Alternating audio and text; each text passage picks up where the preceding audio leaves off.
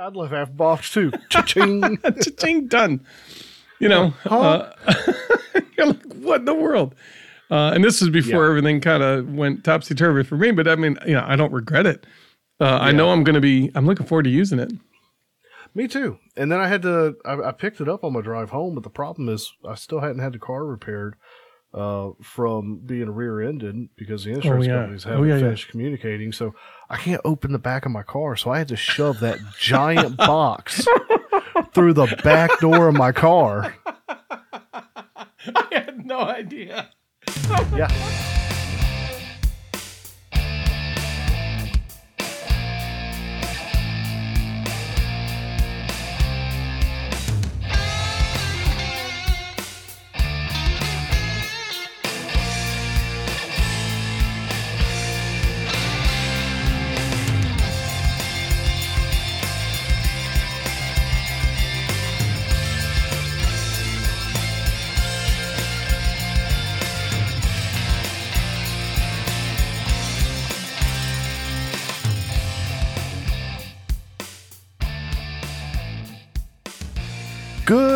evening, everybody, and welcome back to the Aviation RC Noob podcast. My name is Joe, My name is Matt. and today we are on episode 62 Multi Rotors. No, multi-motor. Uh, multi- Multi-rotors are not the same thing. My bad, I misread that. Multi motor. That's what you get for typing something that looks like another word. Well, how about this? Is the hyphen make it better? No. We're going to talk about multi-motor setups today. Uh, having more than one motor. Uh, a lot of planes, um, bombers specifically, had more than one motor. Some of them had four. My So- quadcopter has more than one motor. It does. It's a quadcopter too, just like all the bombers. Okay. I shouldn't say all the bombers. That's not fair. There's a lot of bombers that had two motors. You, you mean my you mean my quad is a multi motor just like the bombers. it is. That's it. That's Yeah. what I'm talking about. You, you you said it was a quad just like the bombers. They're quads. Some of them. Some. Yeah. So some were hexes. No. Were they not? I don't think they're. I'm trying to think. I don't think. Okay, I put it out to listeners. Please, no, no, no. Look, listeners, write in. Let us know if you know of any six motor oh. bombers. Aha, I've got one. Okay, what is it? Oh. Well, that kind of defeats the challenge you Okay, well then, out. how about this? Joe. Joe says he knows stuff. Uh, let's see if you listeners know. Uh, write in either through Discord or an email uh, or snail mail if you want. I don't know where you can send it though. you can send it to Aviation RC Noob Podcast Plaza on At getthisintheair.com. nine nine one one uh, Noob Street. Write it on the back of write your answer on the back of a twenty dollar bill. along with a list Yes. of all of all of the components car you talk wish you could have with the twenty dollars. Finally got that car talk reference. I know, Ah, right? It's fantastic. I know. We were talking about that before we even did episode zero. Oh yeah. Oh, what, look, we, we might just do a whole theme. So I'll tell you what, we will answer that question next week. No, In the third part of the show, and the third half of the show. yeah, the third half of the show. No, for real. I'll tell you what. Uh, I have found A is the first result that came up. Okay. Uh, I will I will do that as our next history segment. And look, everybody who knows about the Hercules knows that there are eight motor planes. Yes, but I wasn't going for the No. the octomotor. That's a Yeah. so Exactly. I will do. Uh, I've I've got this one sitting right here in front of me now. I'll do that for next episode's history segment. So I'll Okay. make a note to myself. No, and that's In a pr- that's a prop plane. Or are they jets? Is is it? Let me look. Because there's there's a lot of jets that have. I mean, a, a jet is technically a motor, right? Let's not talk about that. Okay, it is a prop. Yep. Okay, good. That's what I was hoping for. Yep. Yep. Oh, there's one. Yeah, yeah. Look at that. Okay. Well, uh, yeah. So you know the the podcast here um, is Aviation RC Noob. Uh, we're here to help you get started, get in the air, and stay connected. So, um, so yeah, let's see if we can talk about the benefits and drawbacks of having more than one motor on your plane. Um, especially some some of the people have uh, in the forums have been mentioning something about uh, putting together a bunch of planes with more than one motor, and they just had a couple questions. Thought it might be worthwhile to to talk about it, and I thought that was a good plan. Well, fortunately, Matthew is the man of the hour when it comes to having problems with multi motors. I'm so good at having problems with them. uh, but I know uh, you're the one with the experience. Um, I've got ever so slight, and so I can only speak to that. Mhm. Uh, but you'll you'll be the one, I'm sure, covering the most of that. But before we get into all that, as always, or as most times, but we are always grateful, we want to thank our Patreons, hmm uh, Hey, our thanks. patrons, uh, for continuing to help keep the lights on, uh, keeping the website going, and um, the fun things that go along with that. So, if you're interested in joining our patrons, you can go over to patreon.com slash aviation RC noob. Um, we have no minimum sign up values. There's no special content. Well, I won't say there's no special content. There's no nothing gated that is overly related. The only thing that's behind the uh, the Patreon uh, wall at this point is just where I have still have not finished uploading all the show notes for all the episodes, but Yep. our first half of the shows have their show notes uploaded. So Okay. just so you guys can have a look at that. And then um we also have some build nights coming up. Yeah, we actually Um, just had a build night not too far, not too long ago. That's right. I was out of town for that. That's right. You were you were busy doing awesome stuff. Uh, and while you were gone, I had an awesome time uh, spending. Uh, I don't know. We were. I was on there for six hours or something like that. I just decided it's time to do my best to get this glider done. Actually, I was getting it covered, and so I went from having a plane with a lot of holes in it to having a plane with no holes in it, which was pretty awesome. Yeah, you showed me a picture of it. It looks good. Yeah, it's I'm really excited. Uh, so, and I, uh, I have a motor now that has a spinner and a 16 by 8 prop or 16 by 10 prop, um, which is reasonably sized for that size glider. it's hmm. overpowered. It's overpowered. As a matter of fact, Jesse uh, chimed in the one day. He goes, "What are you guys talking about? You you, didn't do. You're oversizing the prop on your glider. It's one and a half times the power ratio. You're supposed. What what are you doing?" And I said, "Well, look, it's just what I had, and I, I think it'll work well." And he's like, "No, it's it's fine." But you hmm. know, when you went over the watts per watts per pound and all that kind of stuff, and how much thrust you're supposed to have, he's like, you mm-hmm. know, the glider's supposed to have like almost like half to one ratio, and you're looking at one and a half to one. What are you doing? So yep. So thank you, Jesse. Which, speaking of Jesse, and thank you, Jesse. Jesse's actually in channel with us right now as we're recording. Uh, hey, just Jesse. listening in. So we we do still have the podcast recording channel set up so that folks can pop in while we're recording and just Mhm. listen. Yeah. So just Um, anyway, yeah. we have a couple people pop in periodically. And if you're listening to this and you joined in the previous night um, between 8 and 11 on the 4th, well, I want to thank you for joining us. Um, we, we're doing a build night then, or we did a build night then, and we have one coming up in December on Friday the 2nd between 8 to 11 p.m. It's Uh, the Joe- current plan. That's the current plan. So that's the one next one coming up. Uh, and Joe and I should both be there. And then, you know, we're hoping to do maybe a bring in the New Year's or something close to that. Um, as we just kind of celebrate the new year where we just build some planes and have a good time talking to the community. So, uh, yeah, join us if you can for any one of those. We'd love to have you. Uh, there's a lot of great discussions about the hobby, uh, and I, I love getting to see what people are putting together. Um, sometimes it's not uh, aviation related, and most of the times it is, though. Like uh, one of our guys, he builds um, he builds bikes, um, and he got to show us what he was doing with some of his bikes. That was really cool. Mhm. So you get a little bit more than you bargain for sometimes. Sorry, you caught me mid sip. No, that's all right. um, yeah, so so those are the build nights coming up. Uh, I'm trying to think, are there any other big community events or anything like that that uh, we need to mention right now? Mm, I don't suppose so.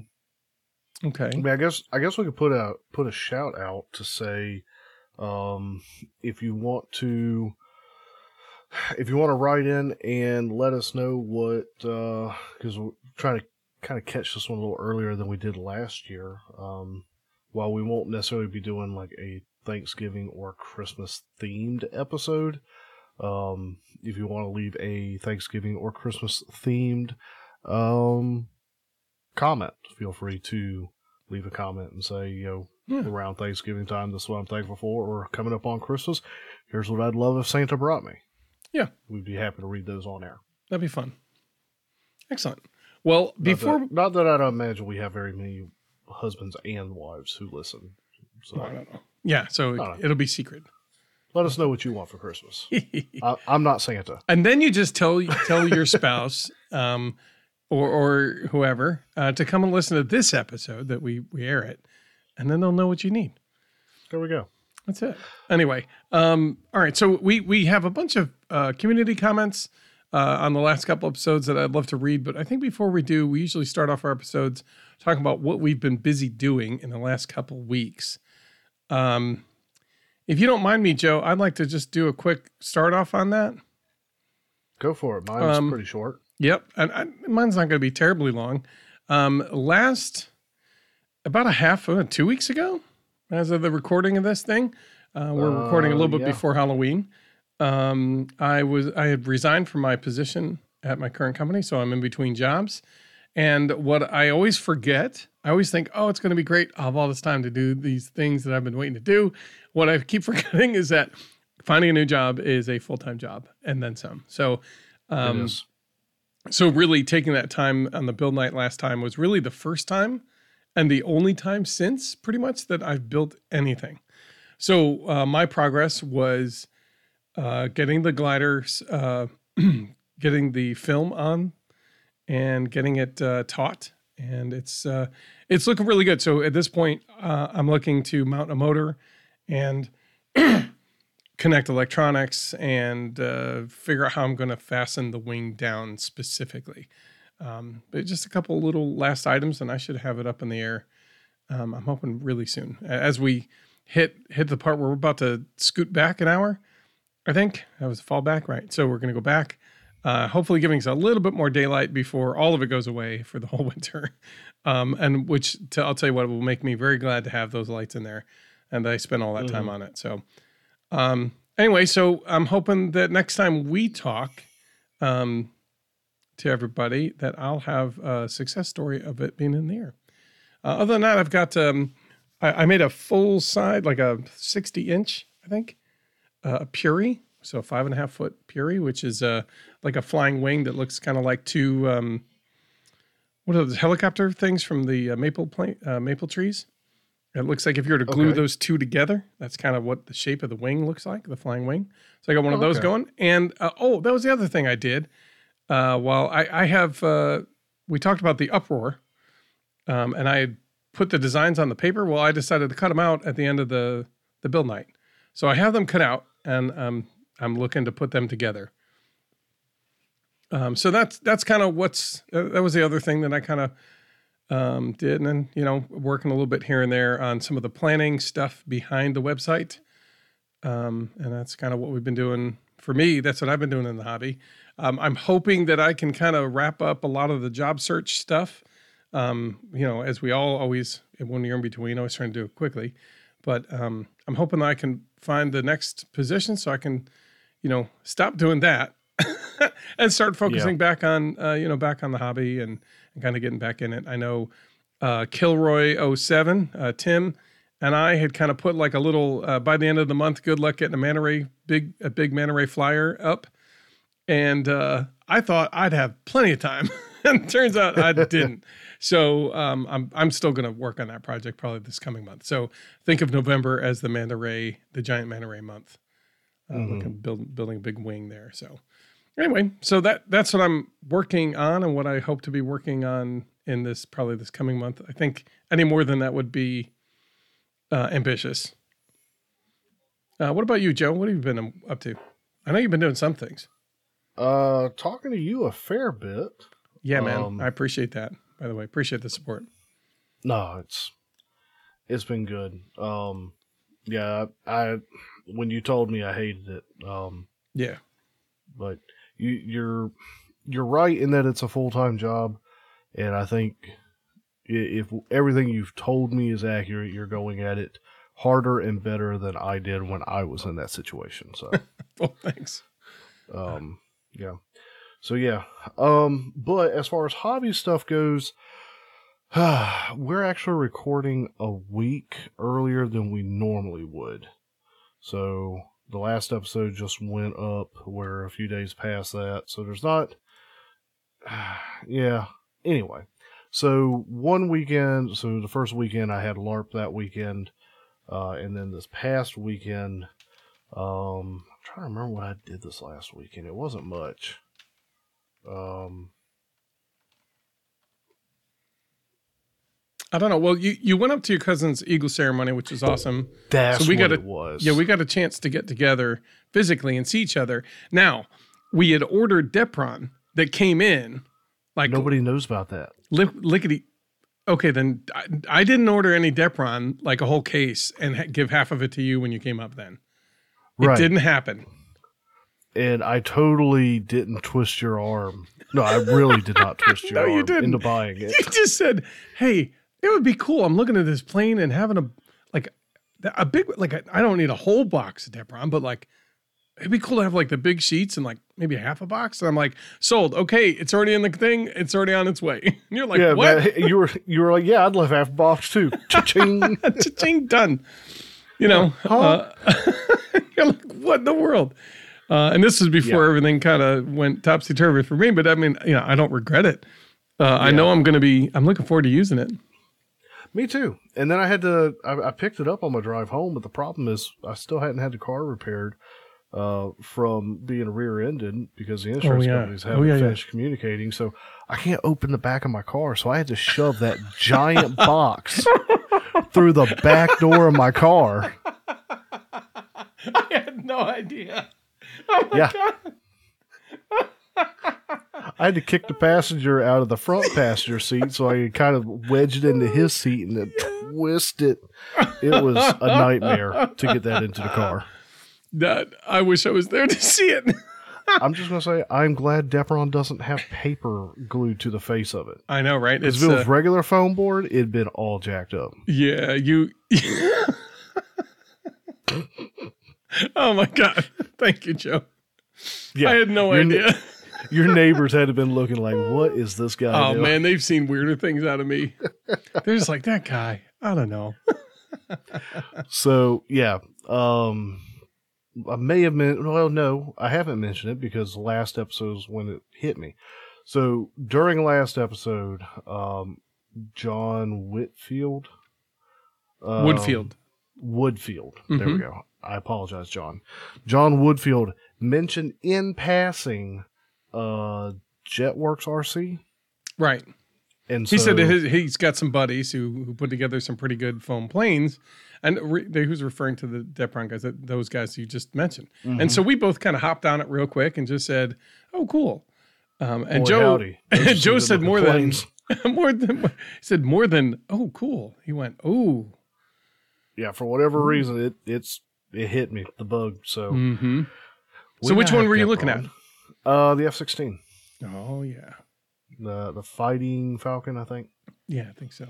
Um, and then if if it works the way I think it is, one sheet of foam board, one sheet of Depron will take care of the F sixteen, which means I have nine more sheets. Which means you'll build nine more of them. I mean, come on. Uh, I'm just look, kidding. I don't I don't need I don't need ten F sixteens.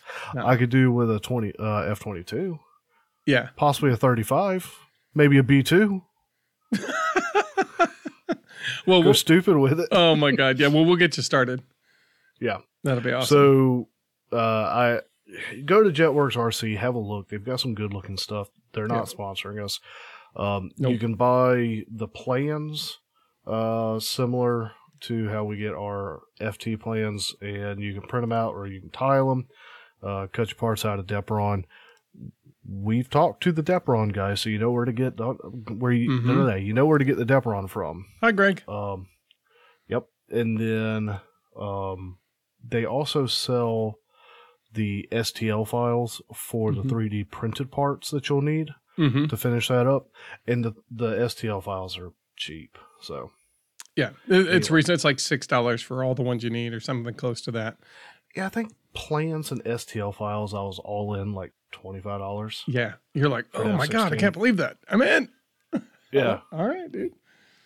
Yep. I'm- so I'm glad I'm glad to get an EDF and you know that stuff. But Mhm. uh, Does it take also, uh, what what size was it? Seventy millimeter, one seventy millimeter, or Uh, no, I think I think this one was sized for the 50 and 60. oh really? Okay, Yeah, I Yeah, have to double check. yeah. Well, th- there's a couple good uh, fifty millimeters out there you should get if you're getting Mhm. one. So cool, very good. Um, yeah, so that's going to be a timed uh, a project I want to take some time with because that one will take some sculpting and carving Oh, and filling and sanding, and I want to have I would want to paint that one nice. So yeah. Uh, Anyway, um, other things I've been doing, not spending too much time on that. Um, a while back I was looking at the. I may have mentioned in a previous episode, but I was looking at the CR Touch auto bed level from a Oh, 3D right, yeah. printer. Yep. Um, and my wife just went ahead and checked out with that basket, so that came in. Uh, got that put on my 3D printer, went to upgrade the firmware, and proceeded to immediately mess up my 3D printer. Um, Congratulations. yeah, uh, the servo, the the stepping motors wouldn't move; they just hum. So Mhm. I couldn't do anything with it. So, uh, long story short, on that one, um, the I basically had to do look up a YouTube tutorial on the Merlin, um, which I guess is the open source firmware for it. Yeah, yeah, the Mar- to Marlin, I think.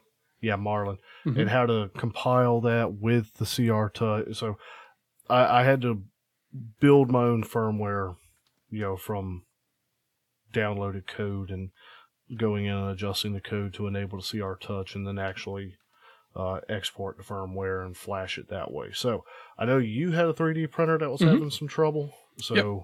we'll link up sometime, and I'll be able to do the code for yours as well. That'll be really cool. I, it's one of those ones where they everybody says that when they uploaded when they updated the firmware on that specific model, that things started working way better uh, in a bunch of different ways. So um, it was one of those things I had probably about an hour and a half to deal with it, and I couldn't finish it in that time. And then, you know, at that point, I just got frustrated with so many other things, and I, I came back around to say, you know what? Why don't I just buy this other brand that that's been you know everybody's touts is working well, which I I have to agree with.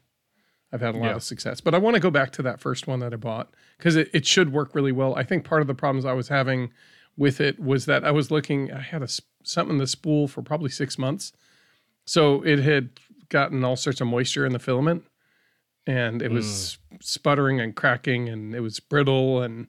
I really should have replaced the filament. Is what I should have done. and gave it another go and then tried it anyway. So, um, Well, when you go to do that, because I know you were also having some bed adhesion issues and things like that.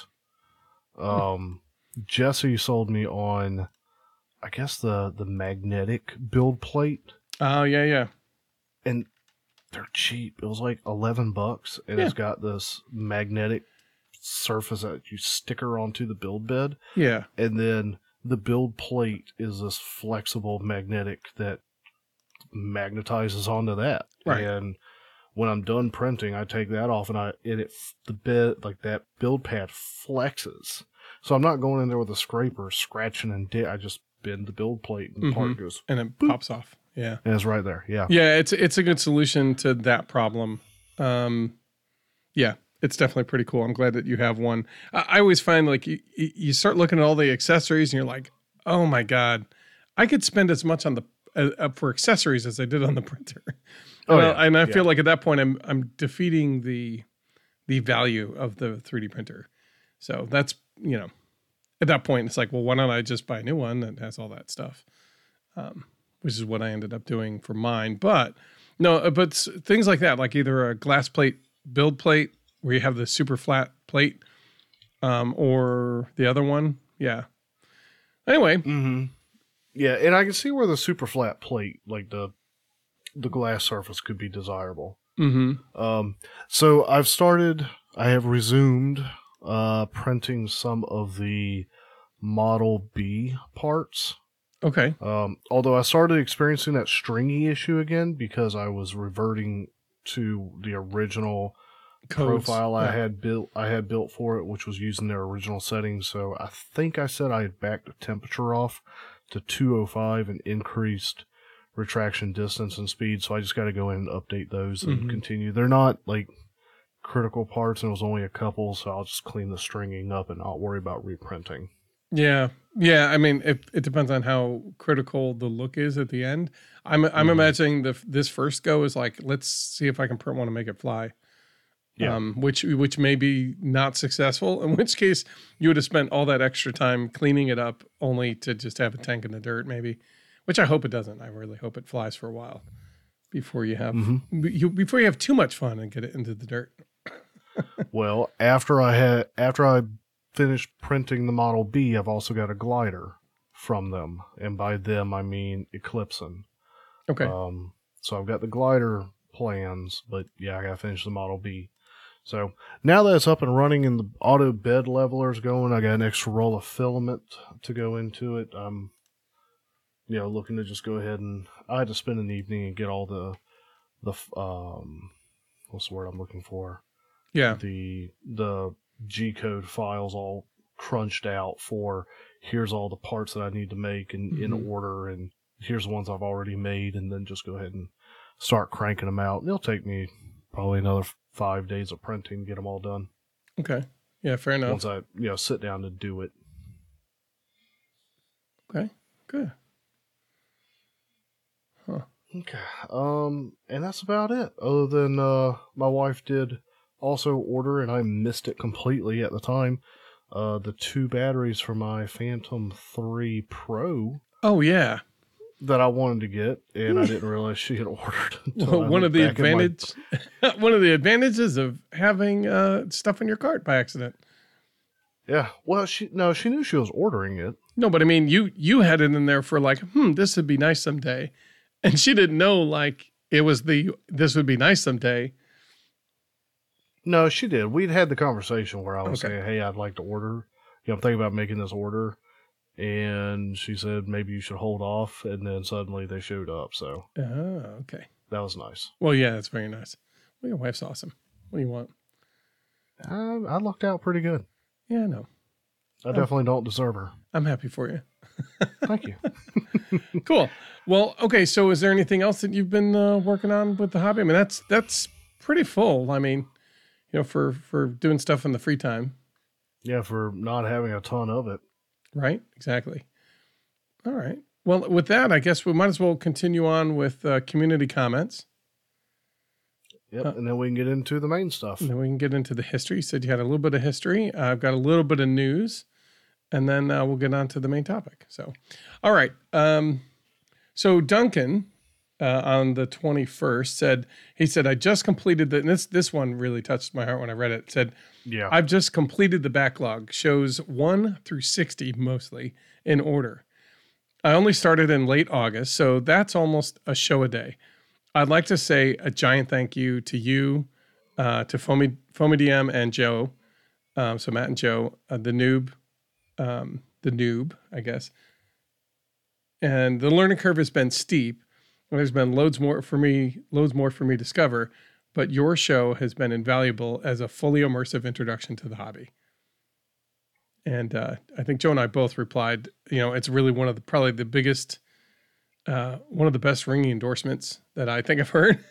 and it, honestly, Yeah. it just makes us feel like that what we're doing here is is you know making an impact. Well, it's so he, he sent that message, and I saw it come in on Discord because I was driving to work, and I think I was just pulling out a driveway when it came in, and I sat there driving down the road thinking, how do I respond to that? And then I was at, I think I was at a stoplight or something, and I glanced down to, you know, try to finagle a couple words, like maybe try to put something together.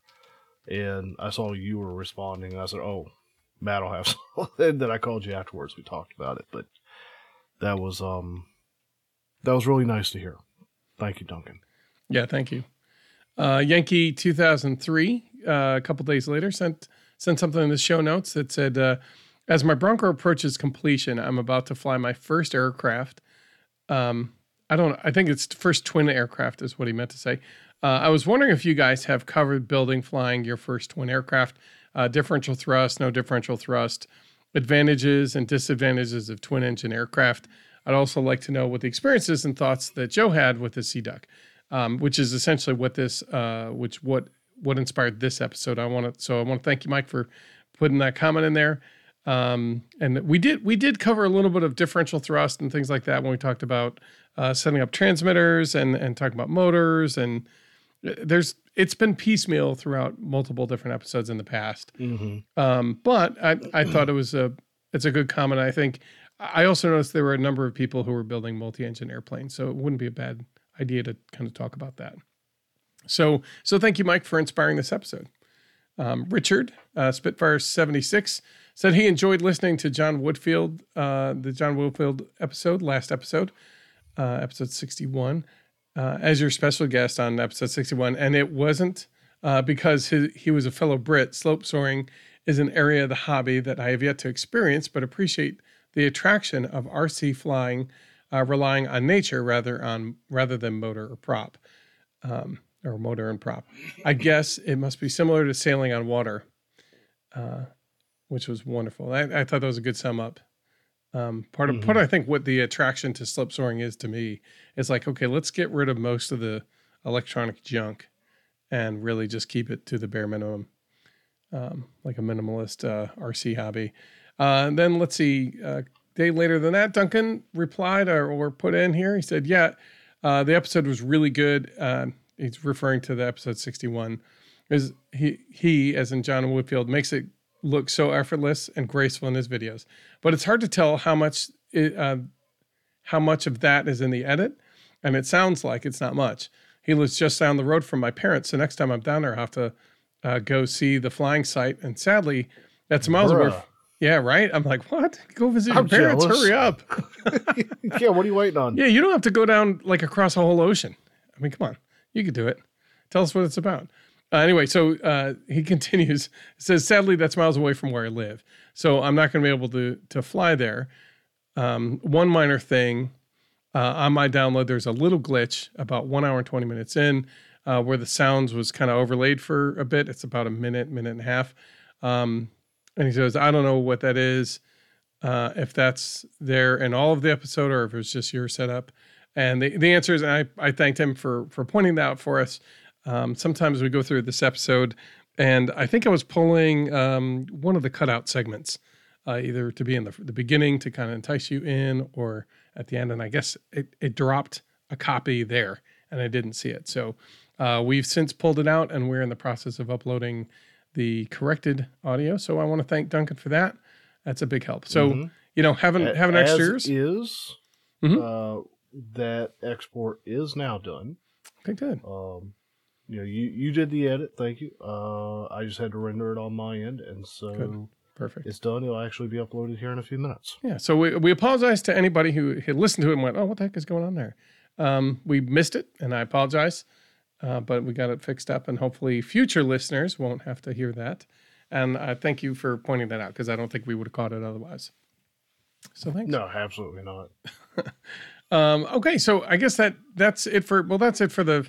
There's a lot of comments. Honestly, we have a great community, and I want to thank our community again for helping it be so easy um, to maintain and, and keep as a positive, family friendly atmosphere.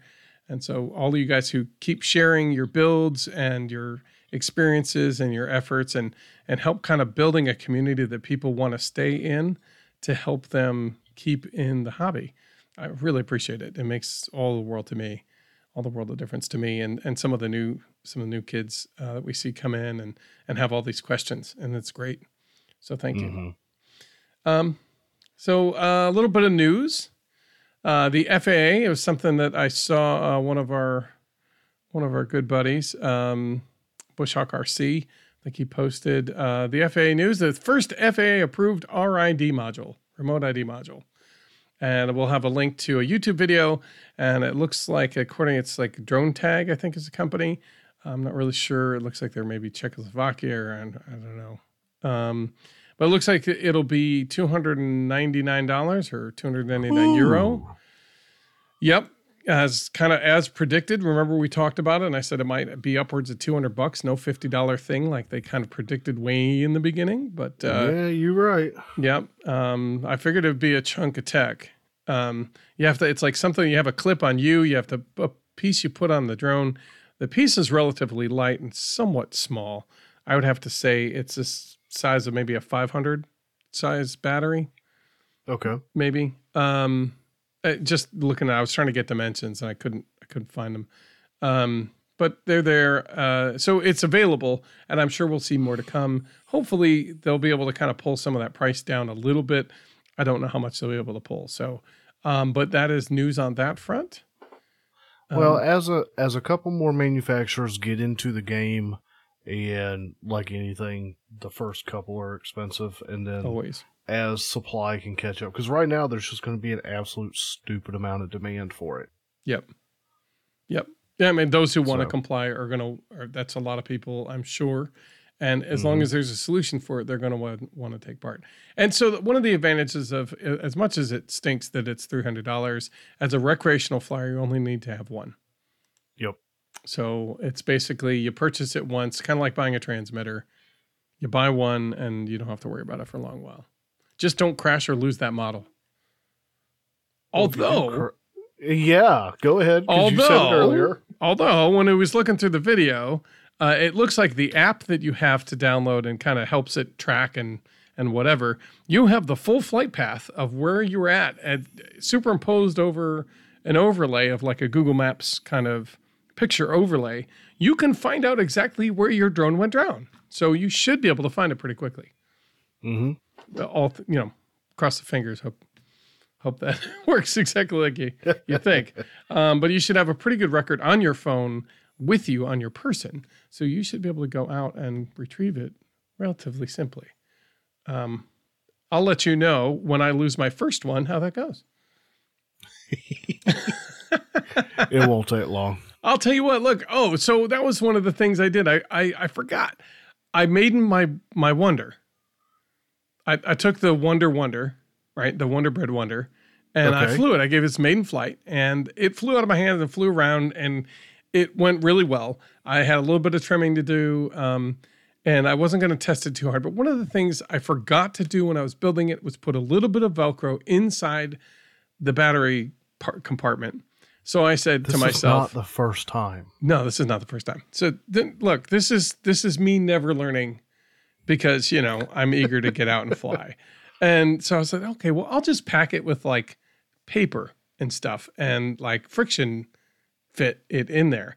Well, I flew Again, not the first time. not the first time. No, again because it worked so well the previous times. Right?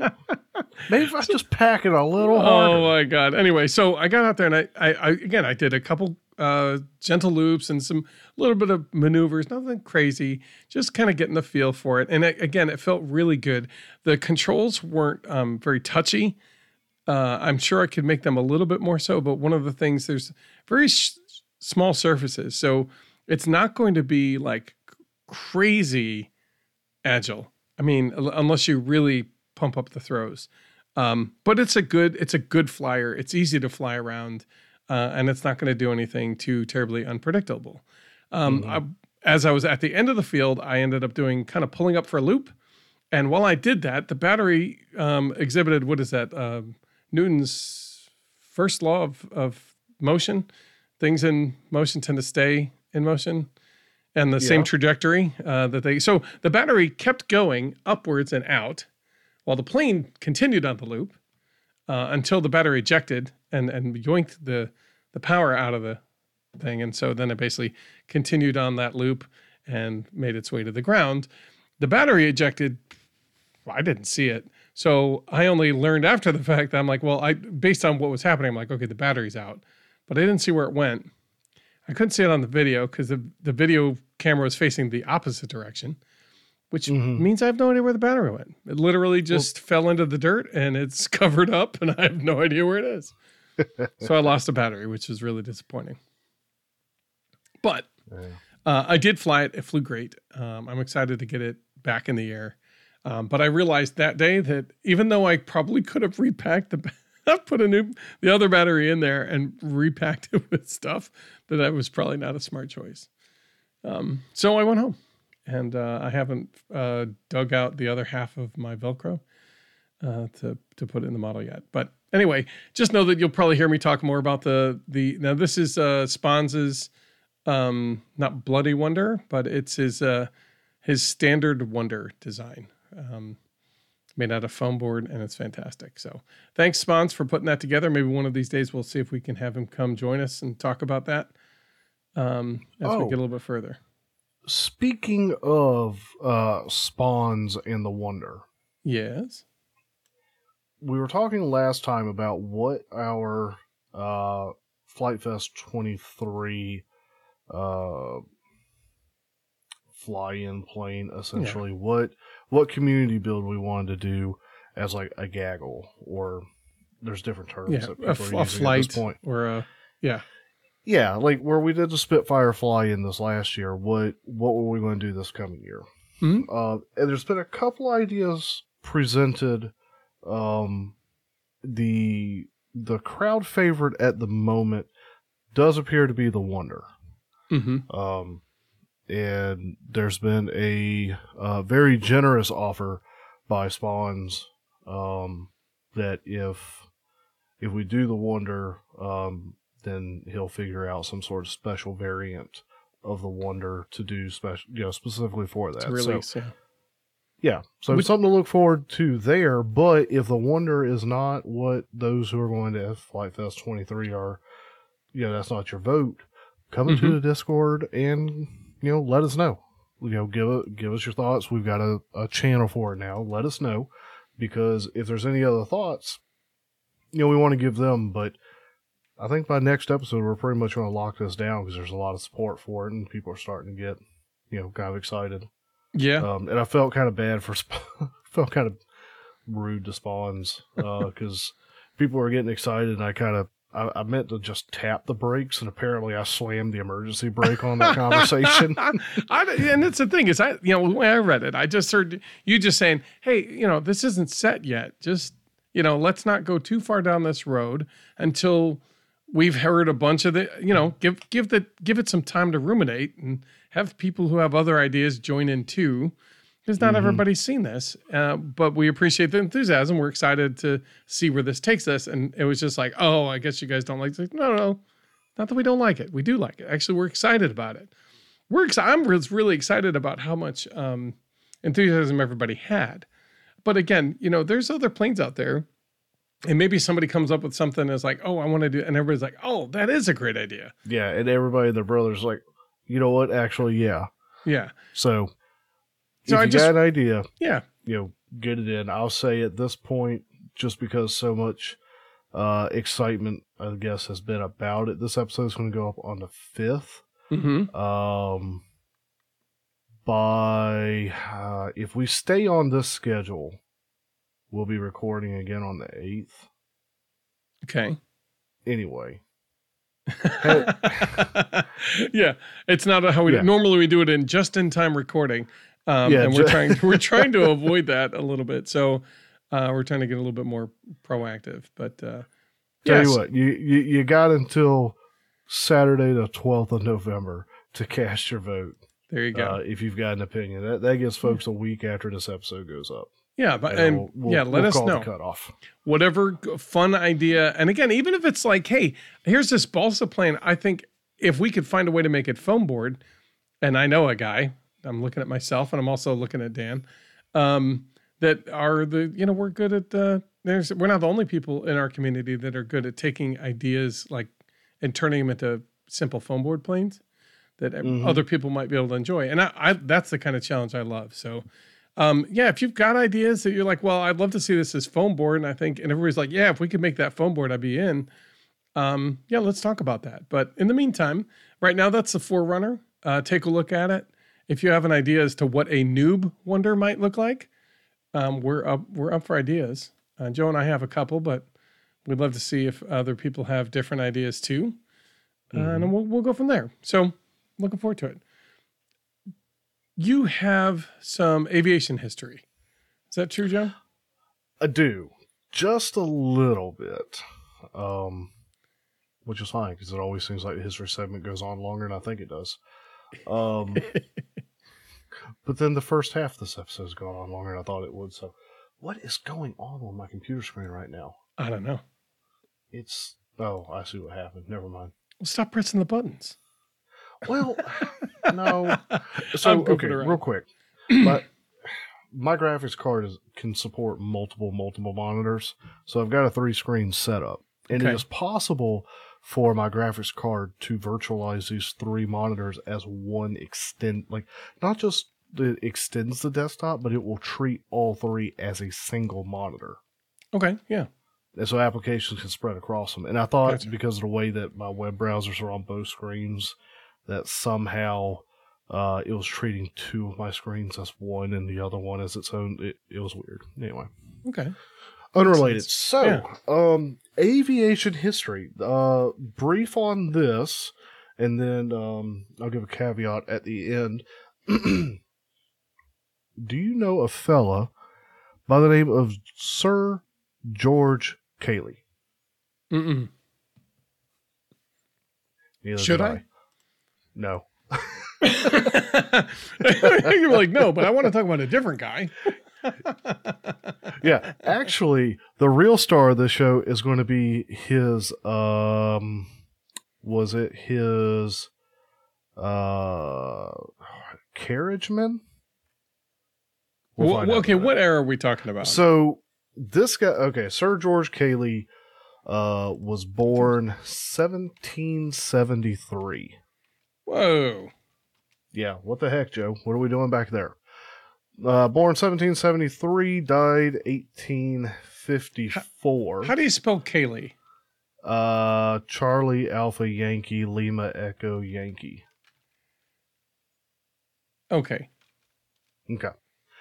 Um, he was an English pioneer of aerial navigation and aeronautical engineering, Mm-hmm. and uh, is claimed with the first successful glider to carry a human Ah. being aloft. Nice. So, since that we've done a couple glider episodes, yeah. thought it might be uh, appropriate to look into glider history. Excellent. Um, that said, there's only so much on this. Um, well, I mean, it's Yeah. from. It feels like antiquity. I know it's not antiquity. That's not really fair. well, so there are other people who continued his work. Uh, and talked about, read about him, and studied him. So it seems, it sounds like there might be more out there. Yeah. But also, I had coworkers in town for the last week, and we had a department fun day yesterday. It's so no didn't, excuse. I fun, didn't do any fun research. should never get in the way of this. but we went axe throwing and stuff. so- Yeah. Um. Apparently, he was fascinated with flight since childhood. He conducted a variety of tests and experiments. Um, I believe he is con- uh, attributed with um coming up with the idea or the the forces of flight that is thrust, drag, weight, and lift. Oh. Uh, he was he was the one that, uh, if I'm remembering correctly, uh, sort of defined those and um, began looking into how they uh, how they impacted the plane or the, the idea of flight, and then um, specifically like it, within that then was the idea of powered flight. So the idea perhaps was there because again he's talking thrust, just they hadn't pulled it off yet.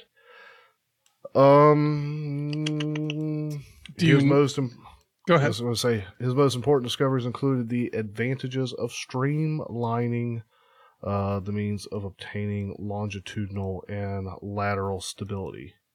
Okay. Um, elements of wing design, thoughts on biplane and multi-wing, uh, the use of rudders and elevators for control. Um, he designed a variety of aircraft, including helicopters, airships, and fixed-wing machines, which is weird. Wow.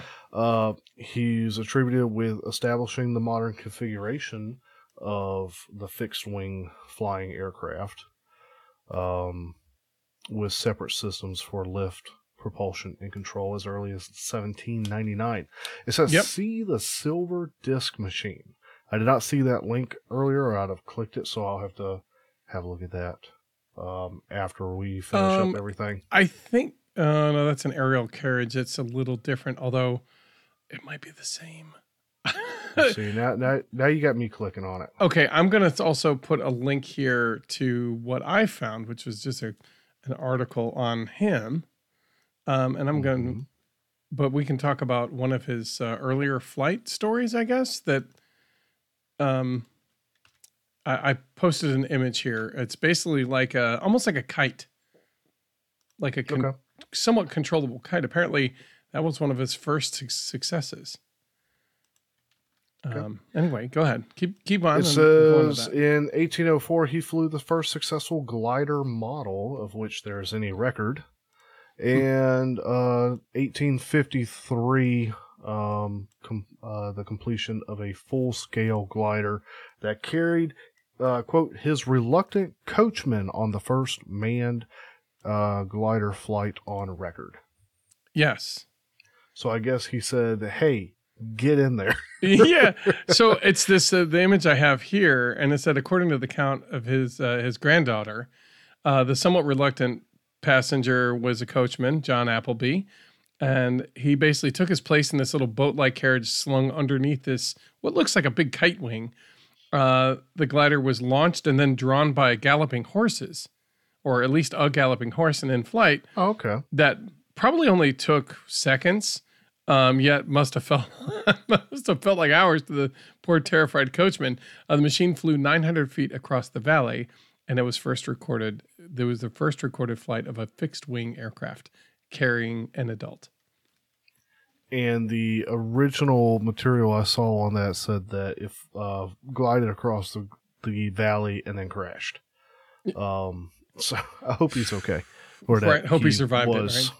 Was okay. Yeah. Yeah, yeah. No, I So- mean that's but that's history. That's that's big history.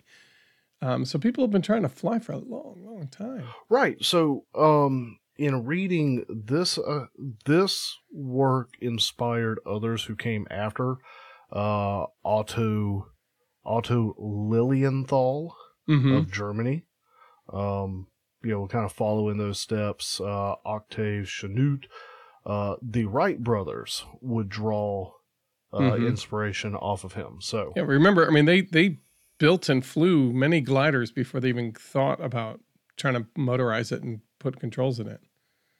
right. And really, a lot of the issues. So, during this guy's time, he was already, during this guy's and like the next generation behind him, Mhm. they were they were figuring out the wing designs and they were already dealing with the under cambered wings at that point right. and seeing the amount of lift that it generated. So they were already playing with the wing styles and they were playing with the control surfaces and how to how to steer the planes and do the thing um you know and the advantages and disadvantages of each. So a lot of this was you know a lot of this was you know being built upon being built upon being built upon and it's just sort of like the, the perfect everything coming together.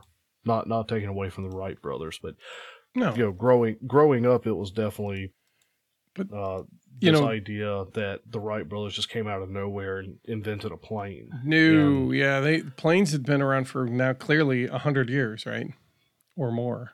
So, yeah. Well at least the idea and the work on them.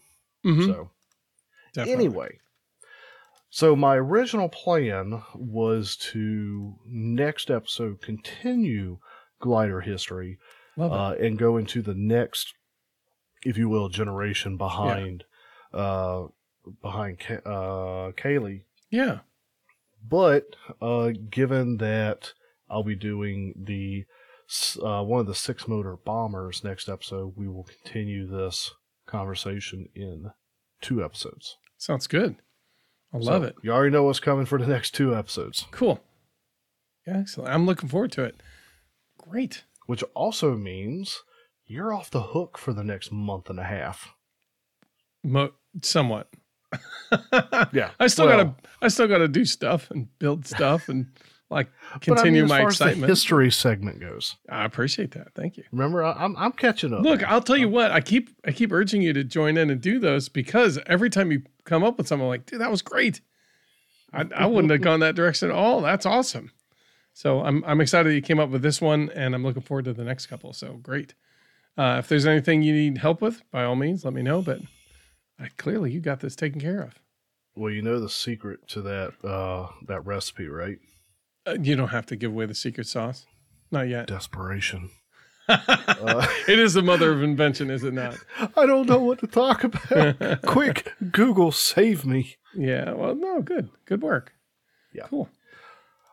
So, multi motors, talk to me. Yeah. So let's let's talk about um, one of the. I guess why would you choose two motors, right? Um, why would you want two motors on a plane? Um, so you basically essentially have either there's there's a couple ways to set them up, like you have or two or more, but mo- we'll talk about two, and then you can extrapolate this out to however many motors you have. Um, and I've seen a guy put together the Spruce Goose, which has eight motors, and he had eight individual power pods with eight batteries, and so eight complete power setups in each pod, like each nacelle. So that's uh, that's one way to call this a solution. So um, you can set up two motors. Usually, you want two motors because it's a scale model, and a lot of planes had twin motors. Um, and there's a reason why you have those, right? Um, either you need extra speed or extra, extra, yeah, extra speed. And usually it gives you the extra thrust to give you extra lift. Um, and for the mission of a plane, that might be what you need to get you into the into the mission parameters that you need, right? Mhm. Um, Well, remember the, uh, I believe it was P 38 Lightning. That was the reason it was a dual uh, dual motor craft. Yeah, it needed extra speed to be able to compete with some of the some of the uh, competing aircraft that it was against. Um, and so that's it. So you need extra thrust, or you need extra lift, or you need extra speed that goes with that thrust. Um, one of the other advantages of having, and these are the pros, and we'll talk about the cons in a minute, um, is that you'll have counter rotating. So basically, they will be going in opposite directions. And the benefit of that is you have in a single engine plane is that you'll have a gyroscopic precession, which which essentially um, pulls a force 90 degrees to the to the disk of rotation, which ends up being a, basically a left yawing force um, for a single action or a single engine. So when you spin it the other way, um, on the other side, they actually the the yawing forces cancel each other out, and actually has no um, no yawing tendencies at all, um, which can be you know uh, that actually makes the flight characteristics of the plane a little bit simpler and easier. Um, it also allow, allows for scale operations. So basically, if you're trying to make a scale plane and had two engines, obviously you want to you can make it so that one engine is active and the other one is essentially a dummy, where you basically have a spinner that doesn't it's not connected to anything. It's just a shaft with a with a motor attached essentially. Um, and you could do it that way if you wanted, because then it looked like there's two. But I mean, really, what you want is try to get the extra thrust in there. Um, one of the things that's nice about having two thrusts is that you have a yawing yaw control through the diff- difference in thrust values. So you can actually control how much thrust goes into each motor so that you can actually have um, a controlled yawing action that way without having any rudder. Um, a matter of fact, I've built some planes where I didn't have a rudder uh, at all, and I, I didn't put a rudder control in. But what I did was I had two motors, and that was my yaw control. Um, so let's see. another thing is that you can actually, for increased yaw control for planes that might be um, sluggish in yaw, you can um, use thrust. The different difference in we call it differential thrust, but basically the difference in the thrust values to couple alongside the actual rudder value. So basically, you you, you turn the rudder, and it also increases or decreases or a combination uh, of the, the the speed of each of the motors, right? And we'll, talk about that in more detail in a second. Um, uh, you can also um, one of the benefits of having two motors is that you can then set up um, your motor to have a little bit more complexity for different flight char- characteristics, where you can have a switch where um, the s- zero setup or or the the default setup is um, it's a slave scenario where basically both motors run up with whatever the throttle value is. They're both tied to the throttle.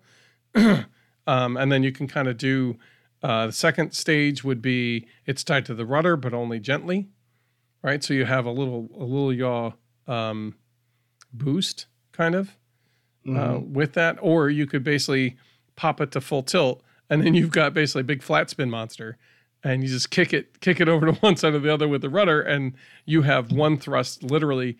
Especially if you, if you have a reversing ESC, you can literally turn that motor backwards Oh, and produce man. negative thrust on one and positive thrust on the other, and really get that guy spinning.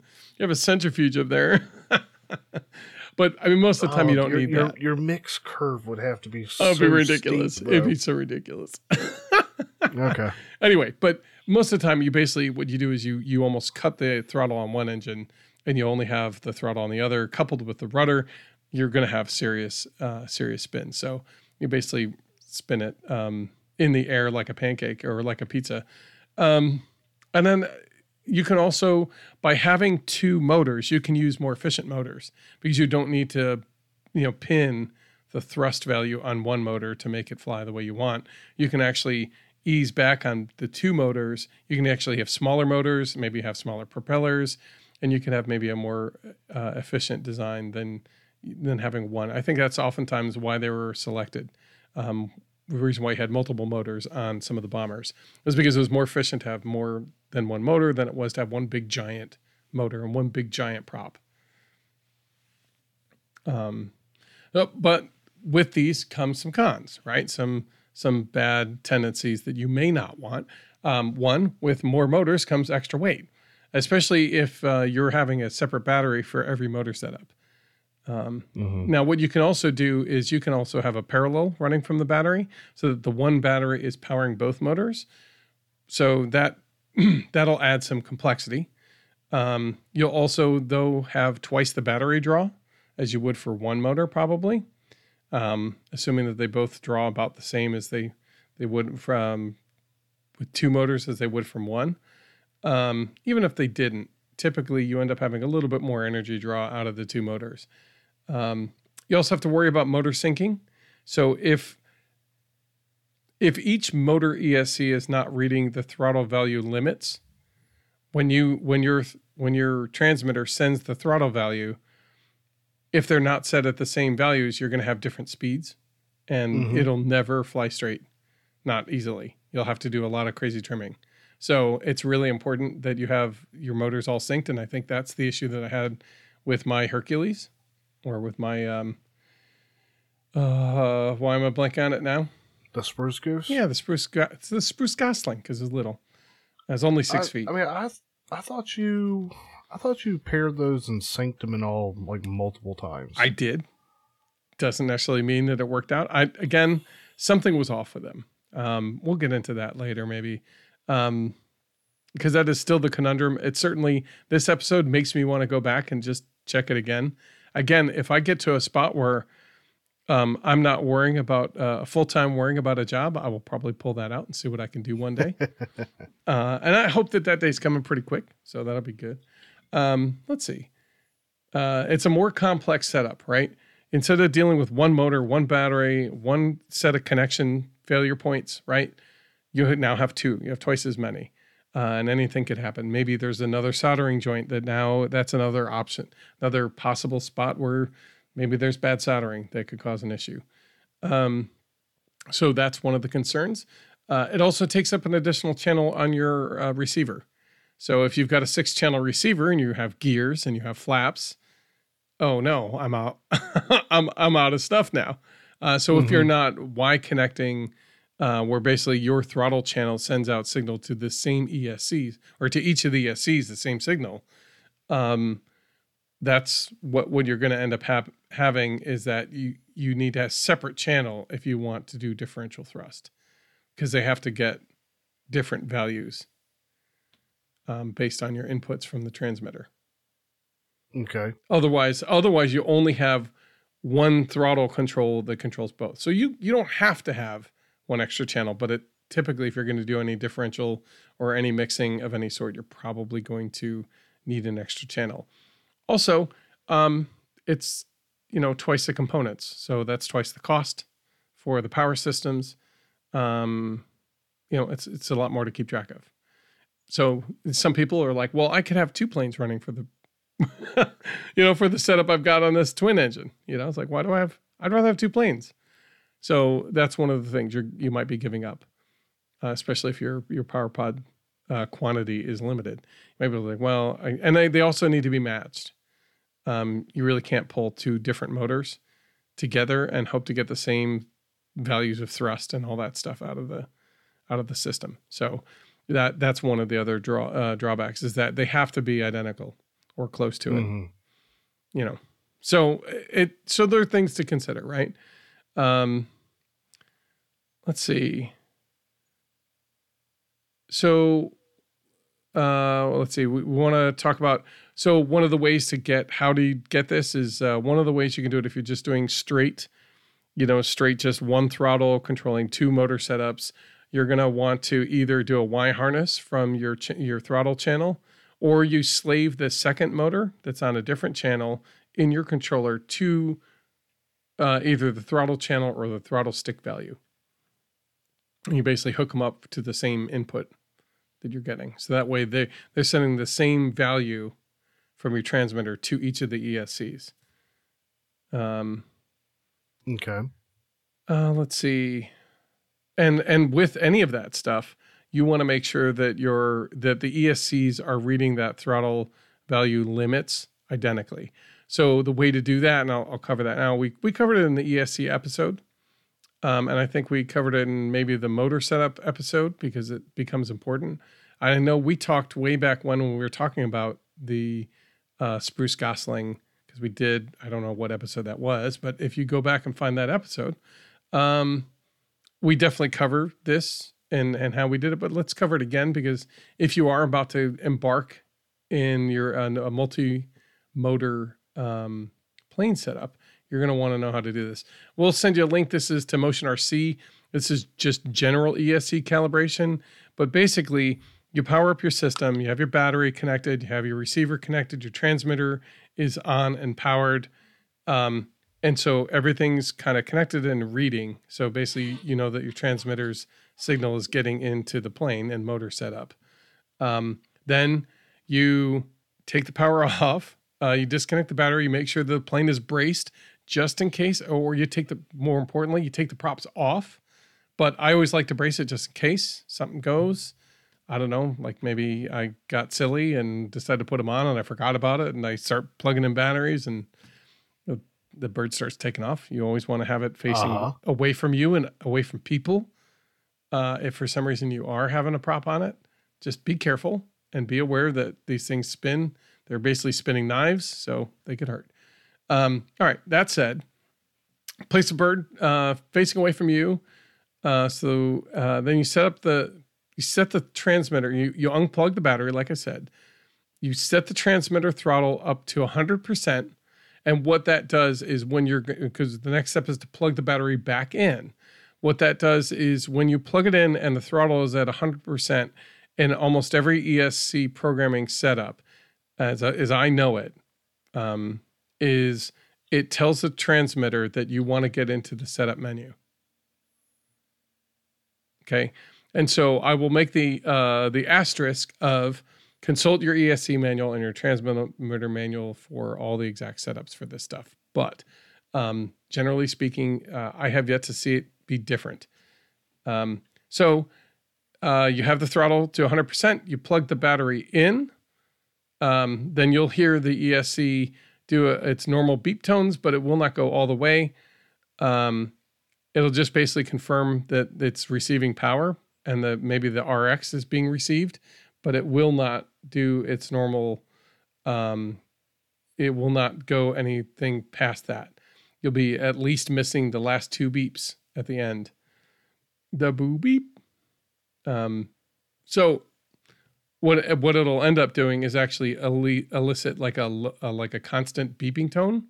That's just like beep, beep, beep, and what it's telling you is that we're in menu mode. hmm So what is it you're trying to do? And usually the first first setting in all the menus is um, uh, throttle range calibration. And so what you do is now it's it's already seeing at at 100%. You drop it down to zero. You'll hear a set of tones, uh, beep boop, boop beep, and then you'll and now you should be recalibrated. Uh, sometimes I've seen it where you have to go back up to the 100% range. So basically, that first setup where you have it at 100 was just saying, hey, we're now in the selection thing. when you go down to zero, saying, okay, now that's your bottom range. And then you go back up to 100 and it says, okay, that's your top. And now the calibration's set. And it'll make a couple extra beeps at the end of that, acknowledging that that setup is now complete. Um, mm-hmm. Usually, what I do at that point is I pull out the battery and I replug it back in with the throttle down at zero. And then it should go through the ESC power up um, beeping setup. It'll go through acknowledging that the RX is there, that the the power cell count is accurate, that it's receiving uh, signal, and then it'll tell you that it's all ready to go with that last little set of beeps. Um, and at that point, you should be ready to go. Um, so now that now that the throttle calibration, so now when you move the stick up just a little bit, so it starts to actually spin the motor, they should be both spinning at that point. Um, and if you bring it up, they should be throttling up at about the same rate. They, they should you should be able to tell that they're at least close. Um, you okay. may not be able to tell exactly. You probably get a tachometer out, or there's like a phone app that you could do a tachometer and and measure how fast it's spinning. But generally speaking, you don't really need to do that. Uh, then the other thing you need to check with two motor setups or anything more than one is you need to check the what direction the motors are going.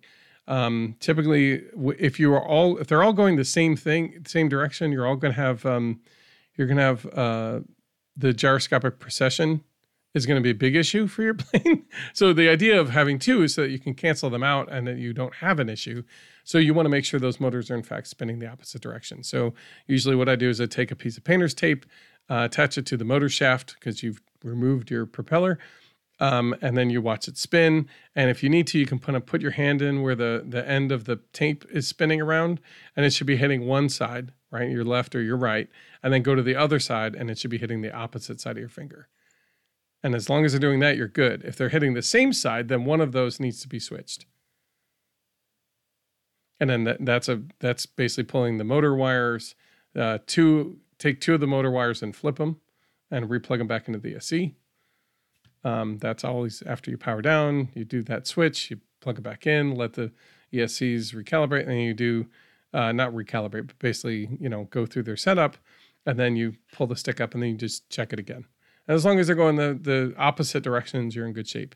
Now, I can't tell you um, if going outward versus inward. I don't know which is better, but ultimately, you're going to want to fit the correct propeller for the direction that they're spinning.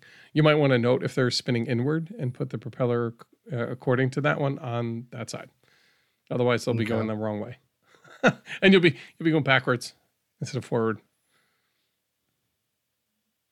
Um, yeah, I'm just trying to think. Uh, so once those are all set, so now you've got motors that are the throttles calibrated, so they're they're working in tandem and they're working together, I should say. Um, you've got they're spinning the correct direction, which is opposite of each other. Uh, now, really, the next thing is you want to figure out how you want to set it up in your transmitter.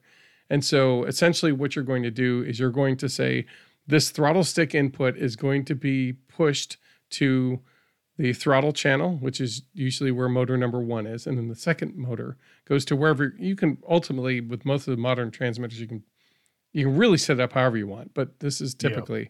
how it's set up. You know, um, in AETR setups, the throttle's the third channel um, so the throttle's the third, and then usually set up uh, either the fifth or sixth channel as your second motor, and then you also slave that throttle stick to the fifth as well. Um, but you can also mix in rudder and say, hey, 10%, I want to change the throttle 10% plus or minus, no matter if I want my stick left or stick right. And what you do is, and, and there's a couple philosophies, right? So you can have it so that way the outer motor always spins up. So when you move your rudder to, let's say, the right, the rightmost throttle range goes up by whatever percent you want to add. And what that does is it actually will go up to like 120% of the throttle range. So it'll push extra stuff through your motor and through your ESC on the outboard side. Okay. Can you go past 100%? You can, technically a little bit.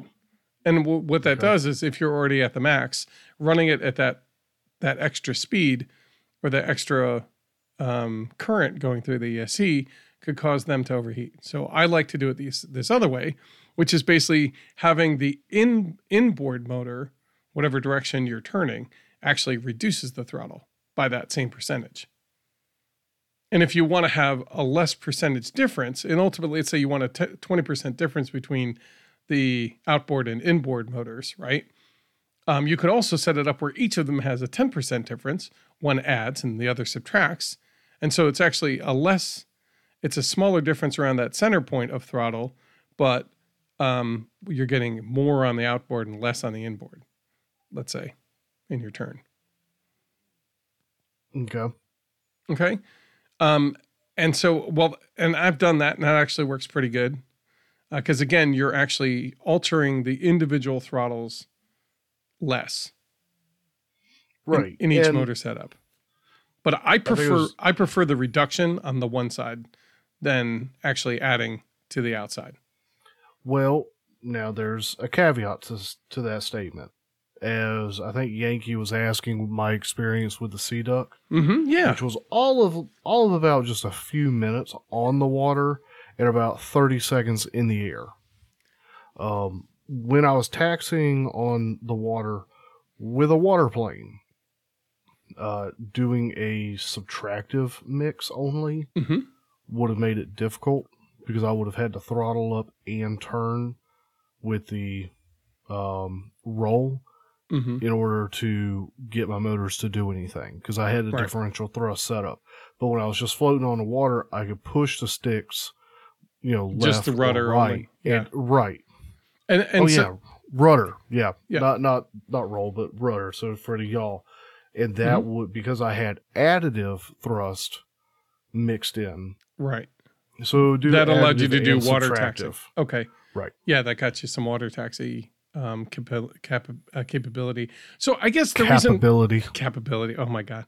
Um, so, so uh, I guess that's the reason why I like subtractive is because I can. I've done this where I'm moving the plane around, and I accidentally hit the rudder. And what I don't want is a one of the propellers to accidentally spin up. If I'm moving the rudder around by accident, right, which shouldn't happen, but I mean, let's say it does what I don't want to do is have the whole thing, you know, the one side just start up on me and, and may not be ready for it. By having them being subtractive, no matter what I'm doing, it's not going to accidentally start up. But I can understand you wanting to make sure that, hey, I don't want to start throttling up. I just want to taxi around. I want to have a little bit of rudder authority. Um, well, you know what also helps with not accidentally causing your motors to come to life? What? A throttle kill switch. Let's not talk about that. That's really sensible. I mean, yeah, you just, you just uh, flip yeah. a switch and it overrides the channels. Let's see. Did I write that in there? No, I should have though. Yeah, you should always have a rudder kill switch. So you know, you set a it up however you want. Kill switch. Throttle kill switch. What did I say? Motor kill switch. kill switch. Okay. Yeah. So the throttle kill switch, and I know I've talked about them before because I like them. I don't always set them up, but I just have a switch that is, say, a master arm and when I have it, it, by default, when you turn the transmitter on and all the switches are in the positions they need to be to be on, that is the throttle kill, and that sets any motor channels. If I most time I only have one, but in the case of Sea Duck, I had two. It would mm-hmm. set motor channels. It would override them to a absolute, you know, lowest number. Mm-hmm. So even if I did additive yep yeah, the additive, the additive would not kick in because the channel is being overridden. Gotcha. Yep. Uh, and that's important. You want to check that and double check it before you start putting that out on the water. You know what I mean? Or put it out on wherever you want. Um, you you want to make sure that the throttle kill is in fact killing the throttle even with full rudder deflection. That it's not somehow setting it to zero, but then you add 10 mm-hmm. and, and, the one starts setting it up and like, oh no. Um, but yeah, just double check it. That's easy enough to do. Um, let's see. I, I mean, that's that's essentially uh, that's like the core on how to set it up and and ways philosophies on how to get it set up right. You know, um, which way do you want to go? I don't know. I like to have multiple switch, like the switch that's going to allow you to basically turn on and off the differential because I like differential. I think it's fun to have, and it actually um, it gives you more options in the air. So, um, yeah, I think that's about it. Um, also, if you want more than two motors, you know this essentially applies to as many motors as you want. Um, you can I've done with the Spruce Goose, I had like the outer two motors were Y connected, and they were essentially my left motor, the two of them. And the two on the outboard right were my right motor, and the center four were like the middle throttle. Like, so they were connected to just general throttle. And so the outboard two were connected to the rudder plus and minus as adjustments to those. Mm-hmm. Uh, so that way there's at least some yaw control with all eight motors. Um, not that it needed much. I mean, really, the rudder itself had enough control in it. So, anyway, well, um, yeah. So my experience has been this. I've done a couple of these multi-motor setups, and other than the Spruce Goose, they've gone pretty well, and that they've they've added ground control capacity. You know, having a couple extra motors really made a big difference um, and and how to how to get around on the ground. Um, having more than one motor was nice to have the additional thrust, especially if you're like me. Like sometimes I like to belly land, but I do like to be able to take off from the ground too.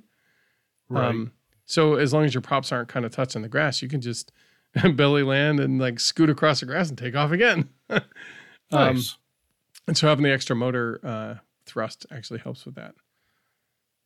Um, as a matter of fact, that's what I do with the um, with the dragon, uh, the Dollar Tree foam board dragon.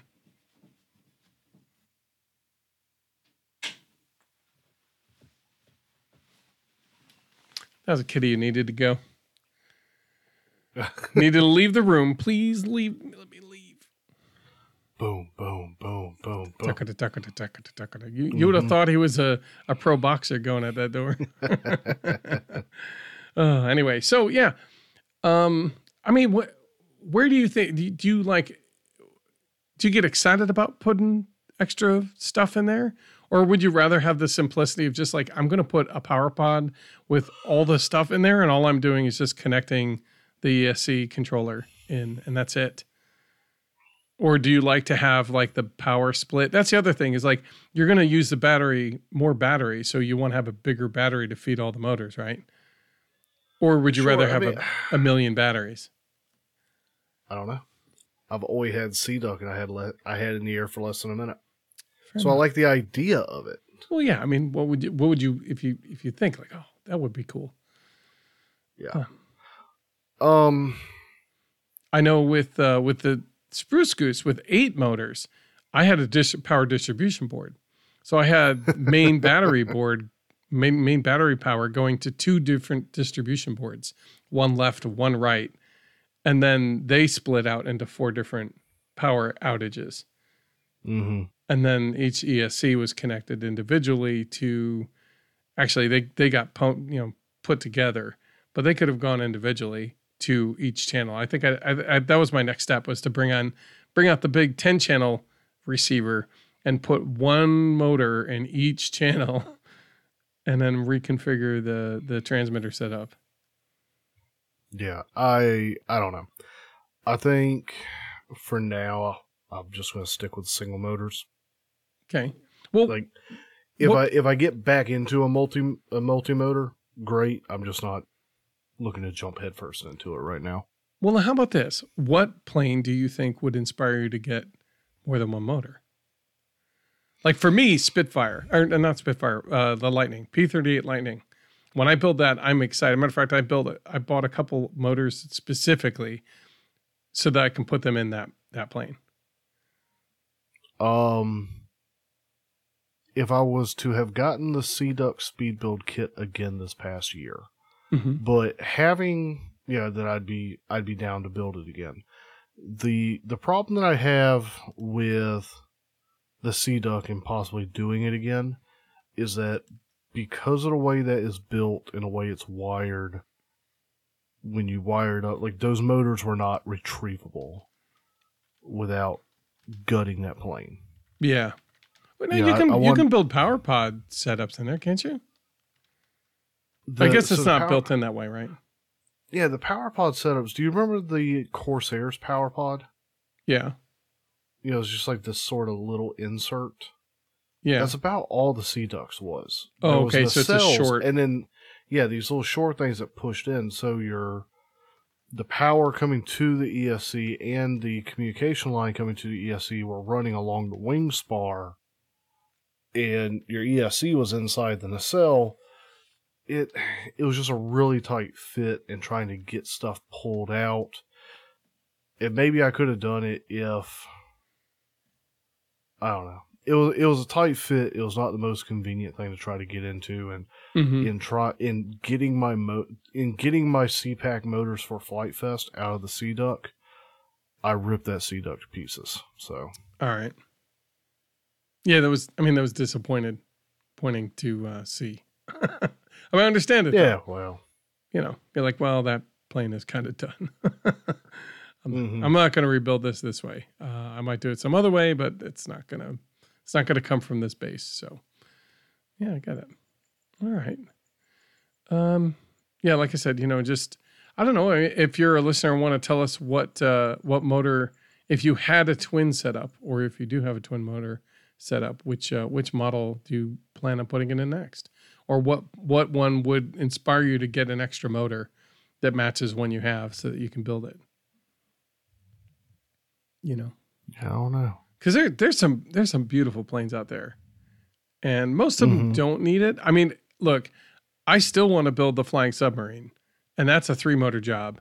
But basically, the outboard motors are twins, right?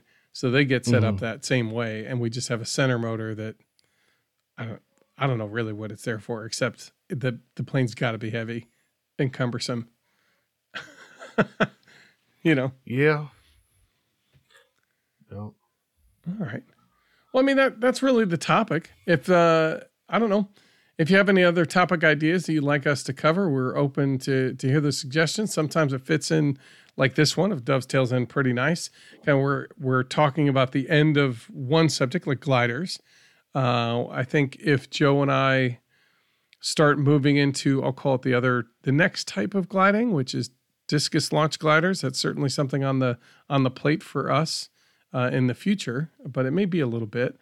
Um, we also have balsa on our table, so as we move into that, we'll probably talk about it more.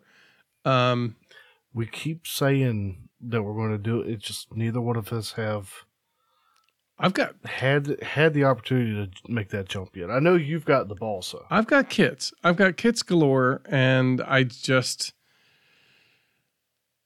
I just, I don't know what's stopped me. Really, there's no good reason. Time. Um, Time. time. time, is some of it, but I mean, I could clear off my build table here and probably put a pink block of foam that I have in the garage, and start working on the foam model and just see how that goes. Um, which But- I but- really should do. Foam is where your enjoyment's at right now.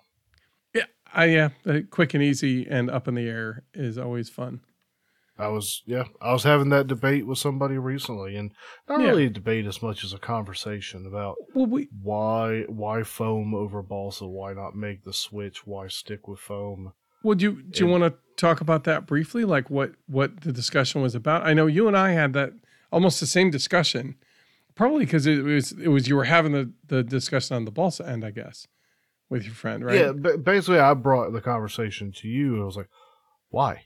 yeah. Why foam, right? Yeah, but once you and I started talking, like a lot of it came to me as, oh yeah, this is why you know I stick with foam, and Right. a lot of honestly, a lot of it does come down to cost. Mm-hmm. You know, like while there's a lot of time and while there's different techniques and different things you have to do to get the strength that you need Mm-hmm. out of it. At the end of the day, if I like anytime I doink that Spitfire, it's three dollars in foam. Mm-hmm. Done. Like And an evening like eat well or or Couple. three.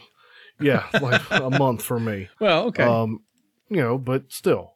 Like I doink this I doink the Spitfire, I'm out three bucks. Um and if I would if I end up doinking a, a, a balsa Spitfire, like it's it's I, I could I could dump any of them, and is what what's the what's going to hurt me more is what it sort of keeps boiling down to right now. Right. Right. Well, I mean, morale is an important piece to this, right? How often do you keep coming back to the hobby? Well, if your morale doesn't sink too low, pretty often. If Mhm. uh, if it gets crushed every time you throw a plane into the ground by accident, you're gonna, you know, it's gonna be harder and harder to come to. And obviously, that's kind of why we do what we do with, you know, with our Discord group and all that stuff, and making sure we have a community to support everybody that we can support each other. As we, you know, when we, when we see a picture, somebody's like, "Oh, it didn't, it didn't land right." like, Mhm. you know, and then there's this picture of a crumpled plane. You're like, oh, I'm so sorry. Like, you know, uh, or like, like for example, last build night, uh, was it last build time or or one of the times before? We had no, I think it was last time. We had Speeder Bike Dave. He had a model he'd been working on. He just finished up, and he's like, "Hey, I'm going to take you out with me, and we're going to do a maiden flight of this thing."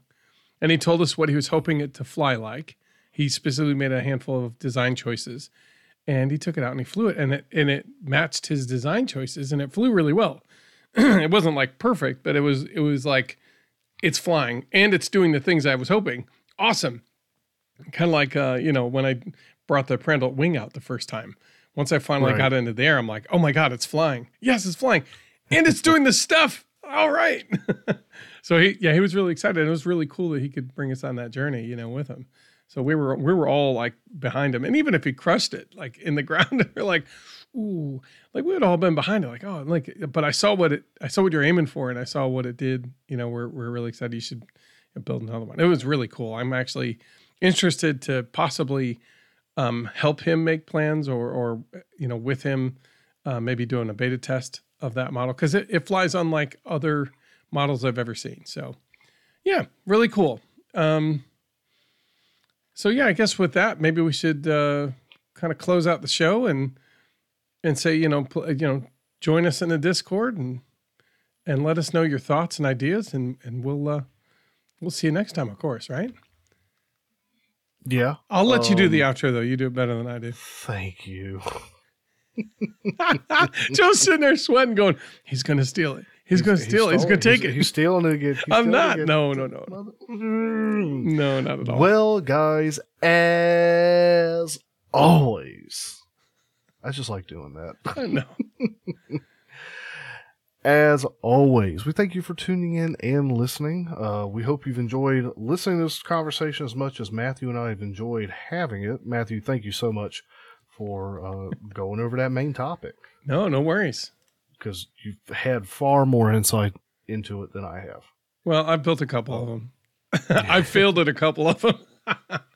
Well, if you have any questions, thoughts, concerns, uh, future topics, anything like that, feel free to reach out to us. Let us know. You can reach us at aviationrcnoob at gmail.com.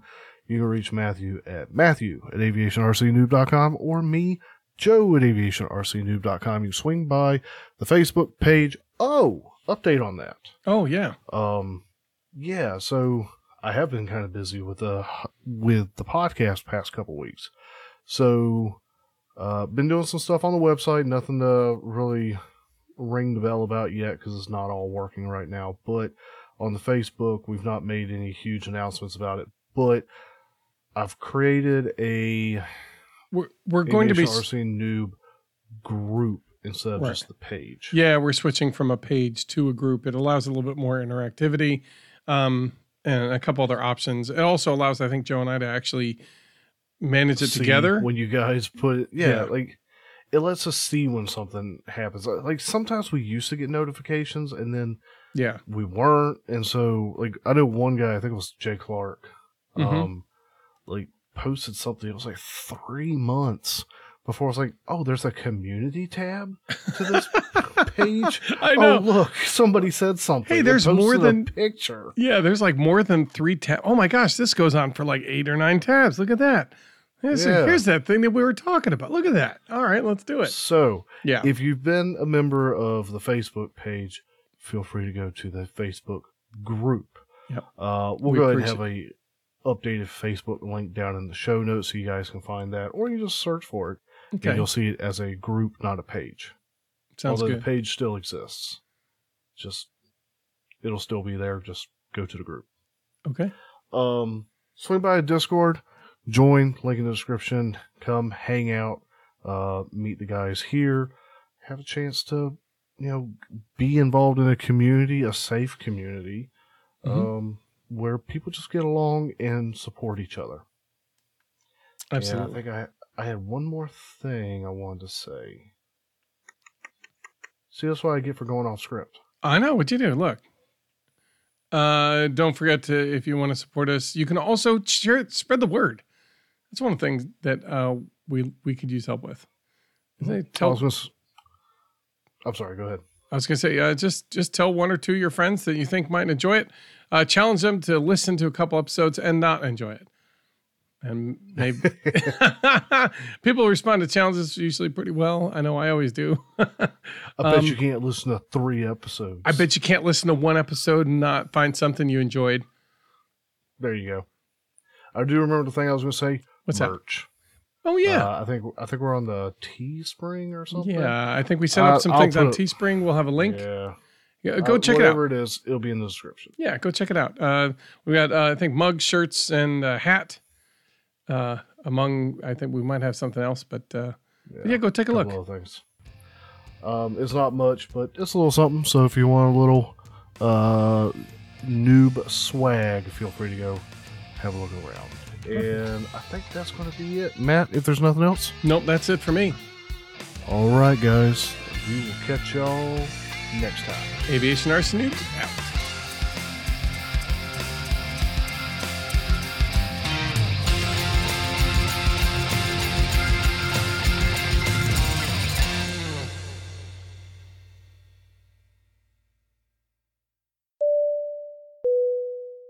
Bring us in from the top.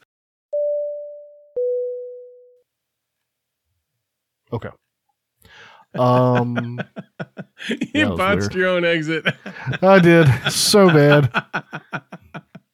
I'm only laughing so hard because you make such a big deal out of it. You know, you're like, I'm gonna do it. it. Yeah, And then I botched it. No, It's that's just because I. It's like halfway through. I'm like, oh, I should talk about that thing real quick. La la la la la la la la la la. Ha ha ha ha all I can think of Nausicaä. And if Oh, it starts tra la la la la. Tra la la la la la la la la la la. Ha ha ha ha ha. I don't Tra know la la la. Tra la la la la.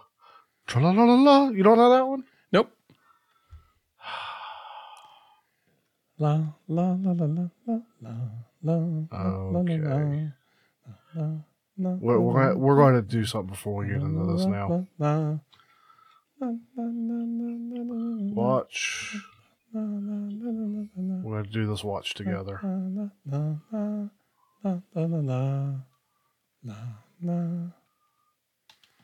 So, for those fans of Nausicaä, you'll you'll know that now. It'll be stuck in your head for about a week. You're welcome. Your ears can rest now. Uh,